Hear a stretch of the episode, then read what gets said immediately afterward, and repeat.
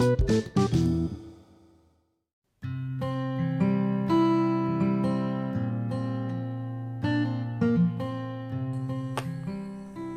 Book कुछ दिन पहले लाया था और उसके पहले ही चैप्टर को मैंने अभी तक तीन बार पढ़ लिया है। उसके पहले चैप्टर जो है, उसका जो टॉपिक है वो है हाउ टू बीट प्रोक्रास्टिनेशन और ओवरकमिंग प्रोकास्टिनेशन और बहुत ही आसान शब्दों में लिखी हुई बुक है और जो सबसे बेहतरीन चीज़ मुझे ये लगी कि वो दो से तीन पेजेस में जो कंटेंट है, बहुत ही हाई वैल्यू कंटेंट है। अब क्यों मैंने उसको दो से तीन बार पढ़ा है? पहले तो ये जानेंगे। इंस्टाग्राम पे बहुत से ऐसे वीडियोस आपको मिलते हैं जो आपको कुछ ऐसा ज्ञान दे दें, जो बहुत ही अच्छे से क्लिक कर जाता है। एक पब्लिक स्पीकर हैं, और वो कोच भी करते हैं लोगों को कम्युनिकेशन पे। उन्होंने एक बात कही कि जब मैं बुक पढ़ता हूँ तो एक मेरा बहुत ही क्लियर विजन है कि जब मैं पहला चैप्टर पढ़ूँगा या कोई भी चैप्टर पढ़ूँगा, उसके बाद उस चैप्टर पढ़ने के बाद जो लेसन मैंने लर्न किया है उसको अपनी लाइफ में अप्लाई करूँगा। सोचिए कितनी बेहतरीन बात है। और अप्लाई करने के बाद ही उस पर जब मैं थोड़ा आ, मतलब उससे मैं जो सीखा है उसको अप्लाई करना शुरू कर दूँगा। ऐसा लगेगा बेहतर है। हो गया तो नेक्स्ट चैप्टर पे मैं जाऊँगा। इस तरीके से मैं बुक पढ़ता हूँ। तो मैंने इसलिए उनकी एडवाइस मानते हुए उस बुक के पहले चैप्टर को दो से तीन बार पढ़ गया, पढ़ लिया है। और जो चैप्टर का नाम है, वो है ओवरकमिंग प्रोकास्टिनेशन और तीन से चार पन्ने में उन्होंने बहुत ही हाई वैल्यू कंटेंट दिया है। पहली चीज़ जो कही है, अपनी स्टोरी बताते हुए कि मैं बिलीव करता था स्केपिज़म में। मतलब जब मैंने टफ जा चीज़ देखी, वहाँ से स्केप कर लिया। अपने फादर के साथ बिज़नेस शुरू करना था। तो जब टफ पार्ट आता था तो मैं आसान वाले तरफ़ चला जाता था। मिसाल के तौर पे वेबसाइट बनाना हो कॉपी राइटिंग हो, ये हो, वो करता था। लेकिन अगर आपको ग्रोथ चाहिए बिज़नेस में तो आपको सेल्स करनी पड़ेगी। सेल्स के कई तरीके होते हैं। सेल्स में आपको देखना पड़ेगा कि कौन सी मेथोडोलॉजी काम कर रही वो करना पड़ेगा। स्केप नहीं करना पड़ेगा। ये काम करना पड़ेगा आपको। तो ये जो शब्द है स्केपिज्म कहीं ना कहीं हम और आप अपने लाइफ में इसका इस्तेमाल करते हैं। और थोड़ा बहुत इस्तेमाल अच्छा है, लेकिन हम सही चीज़ों से छुटकारा पाने के लिए काफ़ी बार करने लगते हैं। फिर इसकी हमें आदत सी पड़ जाती है। और जब माइंड में जो हमारे गोल्स हैं ना, उसको एक्शन पर एक प्रॉपर मैच ना मिलता है, ना ही मिलता है ना तो हमें टेंशन होता है। तो ये जो पहली चीज़ है उन्होंने इतनी अच्छी बात कही स्केपिज्म और जिन एग्ज़ाम्पल के साथ कही तो मैंने रिलेट किया कि हम लोग सही चीज़ जानते हैं क्या होता है। लेकिन अपने माइंड को क्या कहते हैं, तैयार नहीं कर पाते वो सही काम करने के लिए। तब उन्होंने कहा कि स्केपिज्म जो हम सभी लोग इसको करते हैं, थोड़ा बहुत अच्छा भी लगता है, लेकिन ज़्यादा बार नहीं करना चाहिए। हम लोग इसी में इंडल्ज होते हैं। लेकिन ये स्केपिज्म की जो बात है, उससे एक चीज़ निकल के आती है कि जो हमारा माइंड है, वो उतना टफ नहीं है, वो थोड़ा सा वीक है।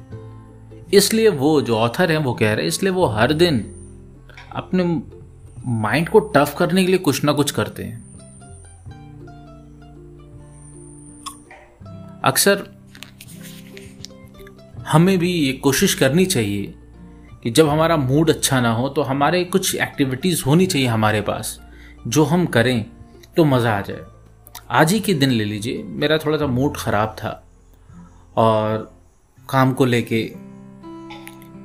तो अचानक मुझे पता नहीं क्या हुआ, मैं सोच रहा था इसको कैसे ठीक करे ठीक करे ठीक करे। उसकी वजह से अब तक मैंने काफ़ी वक्त पिछले कल शाम से वेस्ट कर दिया है। और फिर मैंने कहा, क्यों ना एक वॉक करते हैं? एक सेवर्स करके मैंने एक बुक पढ़ी थी मॉर्निंग मेरे कल उसमें एक, जो उसकी थीम थी सेवर्स पे थी।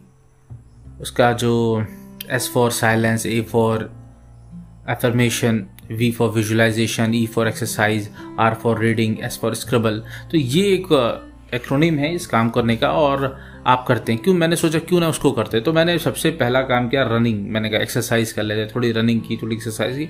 तो मेरा मूड बनने लगा। फिर मैंने सोचा, क्यों ना अगर यही काम मैं पहले कर दिया होता तो मेरा शायद वक्त बच जाता। लेकिन हम जो अपने मूड पे इतना डिपेंडेंट हो गए हैं, जो सही चीज़ है, हम उसको स्केप करना चाहते हैं। बस अपने मन, कहते नहीं, बचपन में आपने सुना होगा, जब भी आपको डांट पड़ी होगी या किसी को डांट पड़ते सुना हुआ होगा, सुना होगा कि ये मन के मौजी हैं। तो बात, हम फिर से आते हैं, लौटते हैं। तो पहली चीज़ स्केपिज्म से उन्होंने बात कही दूसरी उन्होंने निकाला कि स्केपिज्म में जब आप बहुत ज़्यादा करने लगते हैं तो आप अपने माइंड को वीक करते हैं। तो आपको मेंटल टफनेस की ज़रूरत है और हर दिन आपको, जो भी लेवल पे हैं आप, उससे हर दिन कुछ करिए कि आपका माइंड और भी टफ हो।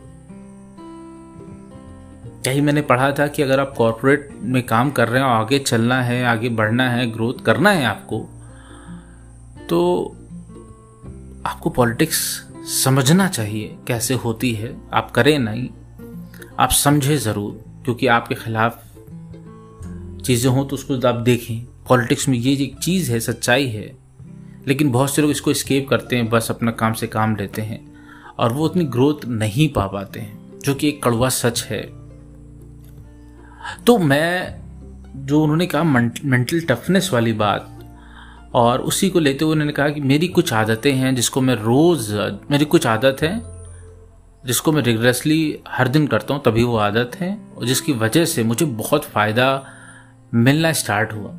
तो प्रोक्रास्टिनेशन को बीट करने के लिए स्केपिज्म वाला रूट हमको अवॉइड करना चाहिए। दूसरा, हमको अपने माइंड को इवन अपनी बॉडी को हर दिन टफ बनाने की कोशिश करना चाहिए। हमें